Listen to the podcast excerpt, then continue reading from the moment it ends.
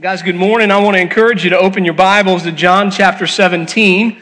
Uh, John chapter 17. We're going to be in John 17. We'll also be in Ephesians 4 if you're one of those people that likes to plan ahead. And uh, you can mark both of those places. We'll be in both those places this morning. Um, I want to tell you, if you're just visiting with us, uh, first of all, you know, we say Happy Mother's Day. And uh, one of the reasons um, that I, am going to talk about this now is because we don't do what a lot of churches do. Um, we've got 52 Sundays to talk about Jesus uh, because he is the way, the truth, and the life, and no one comes to the Father except by him. And so I just want you to know we appreciate moms. We also realize Mother's Day is a, a tough time for some people. And, uh, and so we don't have a Mother's Day sermon um, prepared. We're not going to talk about Mary. Um, we're going to talk about Jesus, and we're going to talk about uh, his kingdom. We're going to talk about his church, and uh, we're going to do that because, again, we've got 52 gatherings uh, a year that we can show up and we can learn who He is, that He might um, be all that we need. And so uh, just thank you for being here, guys. Uh, we're in John 17, uh, is where we're going to start. We're continue our series um, called I Will Be a Church Member as we learn what this body of Christ, the church, is all about. Now, that, that, that title is on purpose. I will be, not, not I am, because uh, the church isn't a place, it's not a country club, but rather the church is a gathering of people that have been purchased by the life, the death, and the resurrection of Jesus Christ. And because we are a group of people that have been purchased by the life, death, and resurrection of Christ, and because we're a living organism, we realize that we can't talk about church uh, membership merely as, as, as who we are, but instead it's got to be what we're doing, right? Because it's a living organism. And so our focus over the next, uh, I guess we've got five weeks left in this, is to talk about what we are all called to do because of what Christ has done for us. Because Christ has built this body, what do we do? And so last week we got into the very beginning and, and we learned that God uh, has not only saved us to do good works, but God has also empowered us to do good works and He's equipped us to do good works. And we said God has given us each a unique gift, uh, some of us more than one, and we have these unique giftings, and those gifts are not meant to be um, used on an island. They're not meant for us, but they're actually meant for the glory of God to be used in this body that He's created called the church. And so we're, we're called to do that together. And so last week, um, we encourage you to go out and to figure out what your gifts were. If you go onto our website uh, there under kind of the banner, um, you, you, you, see the title, uh, I Will Be a Church Member. And then under that, there's a description and there's two little links you can click. One teaches you about what all the spiritual gifts are. The other one is a spiritual gift test. And we said, listen, it's not just about a test okay? Because you can take that test and that's about what you think, but ultimately at some point you're going to have to jump in and try it. And you just got to try to live those things out and God's going to reveal those things. And so it's where our spiritual gifts, um, where our talents, um, where our passions line up. Hopefully that's a place we figure out that's my role in the body of Christ. That's where I'm supposed to serve. And so we started last week um, saying, listen, here's my first commitment because we're making six commitments. Commitment one was I'm going to figure out my place and I'm going to commit to being a functioning church member because the body of Christ is meant to function, right? And so that was commitment commitment one. This week, we're going to enter into commitment two. Before we do, I'm going to ask that you would join me in a word of prayer. Okay, Father, thank you for loving us. Um, Lord, we're thankful for your word. Uh, God, we recognize this morning that your word is living and that it's active. We recognize it is sharper than a double edged sword, that it can penetrate um, to the deepest, darkest parts of our heart, and, uh, and that it can, it can bring light there. And so, God, that's what we're asking this morning is by the power of your Spirit that you would shine light on the darkest places, the darkest recesses of our heart, and that you would bring them to life. We pray that you would take our hearts of stone and that you'd make them hearts of flesh, that they would beat for you again and they would long to, to do and to, to live out your commands, God. We can't do this on our own or by ourselves. Holy Spirit, we pause as we do uh, every Sunday and recognize that you are the teacher of this church. And we ask that you'd come and take your place now in our pulpit, that you would um, teach our people uh, the ways of Jesus. Jesus, we pray that you'd be lifted up on high. We know that when you're lifted up, you draw all men to yourself. And that is what we need. We need to be closer to you than anything else in the world. And so, Jesus, let us see you clearly this morning. In your name we pray. Amen. Amen. All right, all right, all right. So, guys, I'm in John chapter 17, and uh, I don't know if, if, if, you've ever wondered this, but uh, have you ever wondered have you ever wondered what God wants for you? Anybody ever wondered what God wants for you? Right? Anybody ever, ever, ever thought, God, what is your plan for me? What, what do you want for me? This morning we're going to answer that question. We're going to see what God wants for us as we, we get into John chapter 17. I, have got three things I want to share with you this morning. Here's the first one. Kind of like last week, we're going to start kind of on the macro level and work our way down. Here's the first thing I want you to understand this morning is that Jesus died for us because he desired for us to be reconciled to God and to one another. Okay? Jesus died for us because he desired for us to be reconciled to God and to one another. And so uh, I just asked the question, quick show of hands. Uh, how many of you would say, Yeah, that's me? I have wondered what God wants for me. Right? I've been there. Okay? That's a lot of hands. I've wondered what God wants from me. Okay, awesome. Well, listen, if that's you, I, want to I want to fill you in on that actually this morning. I kind of want to tell you what God wants for you, at least in part. In John chapter 17, Jesus is praying, and he starts out praying for himself, and then he starts praying for his disciples, and then eventually he's going to pray for, well, you and me. And that's what he does. And so in John chapter 17, starting in verse 20, uh, we have Jesus' prayer to his Father about us. And, and, and this is what he prays. Uh, starting in verse 20 of John chapter 17, Jesus says, I pray not only for these, uh, these would be the disciples. He just finished praying for them. He says, I, I, I pray not only for these, but I also pray for those who will believe in me through their word. Okay, that means that if you're here today and you're a believer in Jesus Christ, you have believed in Jesus because of the word that the disciples went and shared. Okay? So that means that this text has a lot to do with you because you are the people that Jesus is praying for right here. So Jesus is praying for all people that would believe in his name through the word of the disciples that would go out. Acts 1 8, the Holy Spirit comes upon, they would go out and be his witnesses. And so if you're here today and you're a believer in Christ, then this is for you. This is what God wants for you. Okay? It's kind of a big deal. And so it says, may, uh, okay, so I'm praying for them. Uh, Uh, they ever through their word. Verse 21 May they all be one. Here's, here's my prayer for them, God. I'm, I'm going to pray for those people that will believe in me through the word of the disciples. And here is what I want for their lives. May they all be one. As, as you, Father, are in me and I am in you, may they also be in us, so that the world may believe that you sent me.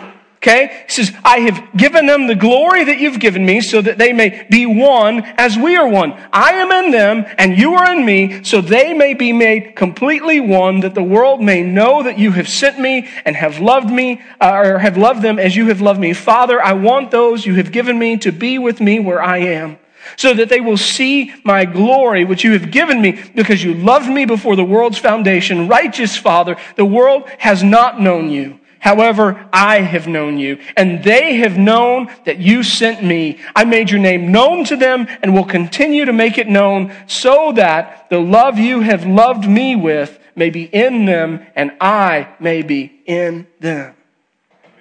So Jesus prays for us. It's kind of unfathomable, right? There's a time that Jesus Christ, okay, the Son of God, our Lord and Savior, actually prayed and he prayed for us. Okay? And, and, and his prayer for us is this God, I pray that they would be one.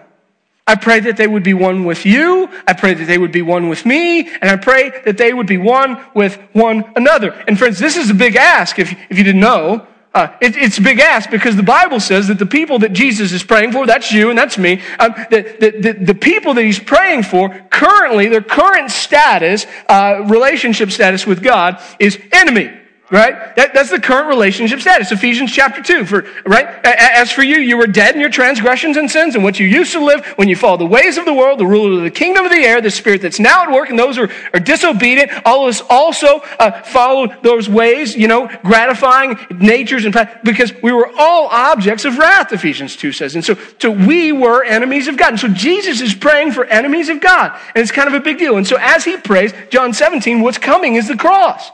And, and, and, what's waiting for Jesus is, is the cross. That's what's coming. He is about to die on the cross. He's about to take the sin of humanity upon himself, paying its payment, which is death. And he's going to willfully do this so that we, you and I, can be made right with God. Can be made right with God. Okay? To bring us into right relationship with God again. And when, when he does this, it's going to bring us into right relationship with one another again. The, the word for this in the Bible is reconciliation. 2 Corinthians chapter 5, uh, verse 17 through 19, uh, Paul says it this way. It says, Therefore, if anyone is in Christ, he's a new creation. The old is, is passed away, and see, the new has come. Everything is from God, get this, who has reconciled us to himself through Christ and has given us the ministry of reconciliation. That is, in Christ, God was reconciling the world to himself, not counting their trespasses against them. And this is what Jesus desires for your life. I want you to hear that this morning. If you're here, Jesus' desire for your life is that you would be reconciled to God, that you be made right with God. And if you're here today and you're not in a right standing with God, you know it. You know it when you walk through the door. But the answer to your lack of right standing has nothing to do with your behavior. It's not about what you can do. It's not about, hey, if I, if I tidy up a few things, if I start doing this, if I start doing that, then God will accept me, because that's not how it works. See, what God wants to do is He wants to make you right with Him through the perfect life of His Son, because you can't live that perfect life, okay? But Jesus already has. And so that's the good news. And so uh, God's goal for your life, if you've ever wondered, what is God's goal for my life? God's goal for your life is that you'd be reconciled to Him, and thus you'd be reconciled to your fellow brothers and sisters, that you would be one. Okay? So let's look at the second step here. You ready? Christ's work of reconciliation has resulted in a strong bond between all believers. Okay? Christ's work of reconciliation has resulted in a strong bond between all believers. This is what has happened because of his, his life, his death, his resurrection, because of what Jesus accomplished. There is now a strong bond between all believers. Reconciliation, by definition, is a unifying work. That's what it is. Reconciliation. It's a unifying work. It's bringing together two parties that were at once at odds with each other. That's what it means to reconcile, right? And, and so this act of reconciliation that Jesus has provided for us by, uh, through his life, his death, and resurrection, it has created a, a great togetherness uh, for all that have experienced it, right? Another way to say that is, is that it has created a great unity amongst all believers. Jesus' work on the cross his work in resurrection, his ascension, right? What Jesus has done for us has created a great unity amongst all believers. And that unity, it's given to us by him. It's not something that we have to earn or something that we have to create. Sometimes in churches, we get, we kind of get mixed up by this. We think that unity is something that we have to make. Right? Unity is, uh, I've got to create unity. Man, I've got to create programs that bring people together. I've got to, I've got to find people and see what their interests are and what their hobbies are. And I've got to unite those kind of people together. We think it's our job to create unity, but the Bible never says that it's my job to create unity as a member of the church, but rather that it is my job to defend unity. We'll get to that in a second. And so, uh, listen, this is, I, I just want you to see the unity that Christ has created. Okay, we're going to start here. So uh, now I'm in Ephesians 4. I told you to, to, to maybe hang out there and, and uh, put a little tab there. So I'm Ephesians chapter 4. I'm going to read verse 1 through 6. And again, the Word of God um, says this. Ephesians chapter 4, starting in verse 1, it says, Therefore, I, uh, the prisoner of the Lord, urge you to live worthy of the calling that you've received with all humility and gentleness, with patience, bearing with one another in love, making every effort to keep the unity of the Spirit through the bond of peace. There is one body and one Spirit, just as you were called to one hope at your calling, one Lord, one faith, one baptism, one God and Father of all, who is above all and through all and in all. All right? Now, uh, Ephesians, the book of Ephesians, uh, chapter 1 through 3 is all doctrine. It's, it's, it's all learning about who God is and what God has done. That's the first three chapters of the book of Ephesians, other than you've got Paul's introduction, which you that's not doctrine, right? That's, hey, how are you? Now let me tell you about God. So Ephesians chapter 2 especially is all about doctrine. It's about who we were. Uh, we were dead. We were separated. We were aliens and foreigners, right? But, but now in Christ, we've been made alive. We've been brought near. We've been raised up. We've been seated with Christ in the heavenly realms. And so we, we kind of walk through, that's what we call the gospel. And, and, and so uh, we've got this great doctrine in Ephesians 1 through 3. When you get to Ephesians chapter 4, though, there's a switch of gears. Now Paul is going to talk about practice, right? What do I do because of what I have learned, right? What I do because, and we know that that's what Paul is doing because if you look at verse one, look at how he begins it. Verse one, therefore. He said, therefore, okay, because all of this, because all this stuff is true, because God has done all this for you in Christ, it's been done for you. Because of that, you now must do something. What is the something that we have to do? Well, let's read on verse 2 and 3 again. Uh, with all humility, with gentleness, with patience, bearing with one another in love, make every effort to keep the unity of the Spirit. So there's something I have to do because of what God has done for me. And the something that I have to do because of what God has done for me is make every effort to live a worthy life. And what is a worthy life? According to Paul, ready? A worthy life is making every effort to keep the unity that Christ has given us. That's the worthy life. That's crazy, right? I, haven't heard this before, right? But, but it is. This is, this is what we're supposed to do. This is, this is the, ver, the therefore, right? And so, so Ephesians 4, 1 through 6, look at all these points of connectivity. Jesus has done this work. We are one body, right? We're one body. Uh, we, we, we, we all have a role to play. We talked about this last week that God's given us uh, different gifts. We all, many members, many parts, but, but one body, same purpose. He says one spirit, that we, we have the same Holy Spirit in each of us, living in each of us. We have one hope that Jesus is returning. We have one Lord who is Jesus Christ. We have one faith. That's settled truth. That talks about core doctrines and core beliefs that are unchanging, right? We, we have one baptism, one God and Father who is above all and through all and in all. And every believer in Jesus has all of these these things in common, which brings me to the last point. I've kind of given some of this away, right? But it's this as a church member, right? It's my job to fight to protect and maintain the unity Christ has provided the church, right? That's my job. We wonder, like, what do I have to do? What's the goal? What, what, what, what's supposed to happen? And the answer with what's supposed to happen is that, well, what's supposed to happen now? Because the first three chapters of Ephesians are doctrine, and then chapter four switches into practice. And when it switches into practice, Paul says, therefore, because of all of what Christ has done, because of who Christ is, now you have something to do. What do you have to do? You, you have to live a life worthy of the calling that you've received. Well, what does that look like? Well, that looks like somebody that fights to maintain the unity that Christ has provided. You fight for it, right? You, you, give all that you have to the cause of Christ to make sure that what Christ has provided for us, this oneness, right?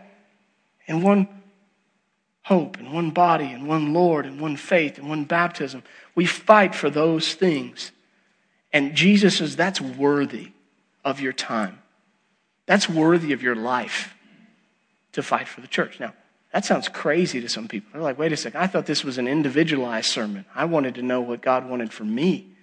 And the answer is God wants you in his body so that his body can be the light of the world. And you're needed in that, right? And one of the best things you can do as far as your life in church, right? In community is concerned, one of the best things you can do is give your life away to being a unifying church member. That's what you can do.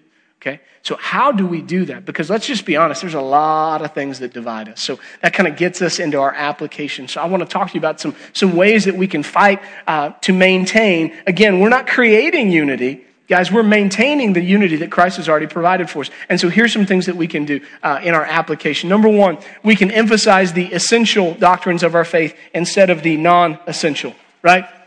We, we emphasize the essential doctrines of our faith instead of the non essential, right? And so we have a, a, tendency in, in this life to focus on non essential stuff. I mean, guys, come on. Let's see. We focus on the order of worship. And uh, I, I, have people ask me, well, why, why, why is the offering at the end and not at the, the middle? Or, or why do we stand up and greet here? Or what do we do? We focus on those things. We, we focus on the, the, the types of songs that we sing. We, we focus on the decorations. We focus on the different ministries that we offer. We focus on the food that we serve. We focus on the age of, of children's church. These are all emails I get. Uh, we, we focus on, uh, uh, on political views. God help us.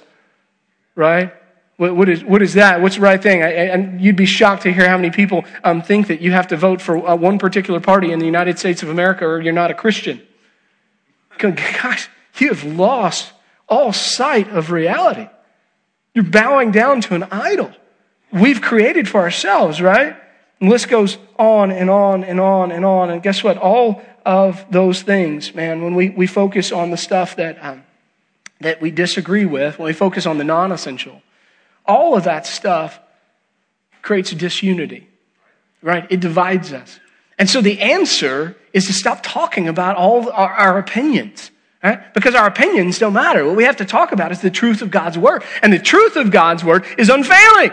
And the truth of God's word is unchanging. And the truth of God's word is that we have a God that is good and a God that loves us and a God that loves us so much that he has pursued us in the midst of our sin and that he's become the solution for us. That he sent his son who, who, who listen, reigned in eternity and, and had no need to step out of heaven and into humanity, but chose to do so because he loves us, right? And so Jesus came and he lived the perfect life that we could not. And he died on the cross in our place. And God accepted his death as an atoning sacrifice, a sin payment, because the, the wages of sin is death. And so Jesus died for me, and he died for you, and this is what matters. And they put his dead body in a grave, and, and Satan thought that he had won. But on the third day, the stone was rolled away, and Jesus was alive. And then he hung out for 40 days. He proved to, to, to the masses that he was alive, so much so that when Paul writes, he's like, listen, I, and Jesus appeared to over 500 people at one time. If you don't uh, believe me, just ask anybody because everybody knows that Jesus is alive, right? And then he ascended into heaven where he now sits at the right hand of the Father, preparing a place for us. And if he's gone to prepare a place for us, he will surely come back and take us to be with him where he is, right? And that's the core essentials of the gospel. And I'm here to tell you that is what matters. That is what matters. What, what matters is not who we voted for. What matters is not the color of our carpet. What matters is not the style of the songs that we sing. What matters is the fact that there is only one hope for the world, and his name is Jesus. That is what matters. And if we don't get back to what matters, we cannot be the force that God intends us to be. God intended for the church to change the world. And the church will only be that force if she returns back to the main things. Okay? And so we start there. We start there. We're going to emphasize the essential doctrines. We're going to stop all the other junk. Okay? We have to. Now listen, you need to be writing down right here all the junk that you participate in. I'm just like, if you're standing before the Lord you're going, Lord, okay, so this is your will for my life to be a unifying force in, the, in, in your body called the church. What am I doing that's disunifying? What, what am I doing in, in, in, the world, on Facebook, in, in the pews? Like, what am I doing that's causing conflict, that's causing strife? I don't want to be that person in your body. So this is your personal homework. Now, what am I doing? What, what, what, what non essential things have I focused on and tried to make them gospel when they're not? Okay? So that's your homework. All right? That's your homework. Number two, second thing we need to do, right? We have to stop elevating people over the truth of God's word, over the text. We've got to stop elevating people over the text. Paul had this problem uh, as he wrote. He was writing people, and they're like, well, we like Paul. And other people like, we like Apollos. And they had their favorites. That's ridiculous. That's ridiculous. Right? To, to say, well, I, I, have favorites. Well, I like this preacher. I like this person. This, this is my favorite person on staff. This is, I, like, that's ridiculous. Like, that's not, that's not what it's about. It's not about any of those things. It's not about any of those things. It's about, it's about Jesus. It's about the Word of God. It's about the Word of God that's unchanging. And so we, we can't, we can't play uh, favorites around here. There's no favoritism. By the way, that includes self. Right? You can't be your own favorite either. That creates disunity. It does. I'm serious. And you, you, think I'm joking? You know how many people walk through the doors of the church and they are their own favorite person? I mean, they, they walk through the doors of the church and they think that everything should circulate and, be about what they need. Well, I, I, I like this kind of hymn. That's what I like. I, I, I don't like this or I don't like that. I like I, I, I, I, I, I, I. There's a big I in the middle of a, of a little word, S I N, right? And so we got to get the I out of the conversation. This just it's not even a word. It's like a sneeze. Be great. Just remove the I. Just say, God bless you to everybody. Hmm. God bless you. I don't know what to do. I, I lost the I. It's not about me. Listen, uh, Philippians 2 3, we're going to get into more of this next week, but it says this is do nothing out of selfish ambition or vain conceit, but in humility consider others more important than yourself. So we talk about not elevating people over the text. Uh, one of those people that you're not supposed to elevate over the text is yourself, my friend. I love you. Can't elevate myself over the text. It's not how it works. It's not how it works, okay? Speaking of elevating people over the text, one of the things we have a tendency to do, and we say we do it out of love, is we elevate sin over the text. We decide we love people so much that, that we need to change what the Word of God says. And so we stop calling sin sin because we say we're loving people. It's not loving to, to not address issues, right? It's just not. So we got to stop doing that. We, we, we, we got to instead, ready? The Bible says, speak the truth in love. Uh, that's a hard balance for many Christians. They're good at speaking the truth or they're good at loving. Not many are good at doing both. And you have to do both simultaneously. That's the way it works. Can't, can't be like, well, I'm loving them and I'll, I'll speak the truth late. Like we, we, have to, we have to walk this tension in our lives where we do both of these things. And so that's important. And so, guys, I, I, just, I just say, like, we, we have to do better at this. We make a grave error when we don't. All right. Uh, last thing I want to encourage you. Again, we're fighting for unity. How do we, how do we fight for this unity uh, that Christ has provided? Here's the third thing I think is helpful is we use our mouths to build up, not to tear down or to gossip. One of the ways we fight for unity is by guarding the thing that James said is dang near unguardable. That's your tongue, right? I don't know if you realize this, friends, but the Bible says that with our mouths we praise our Heavenly Father and we curse the people that He has made. And we, it goes on, it says it should not be so. It should not be so.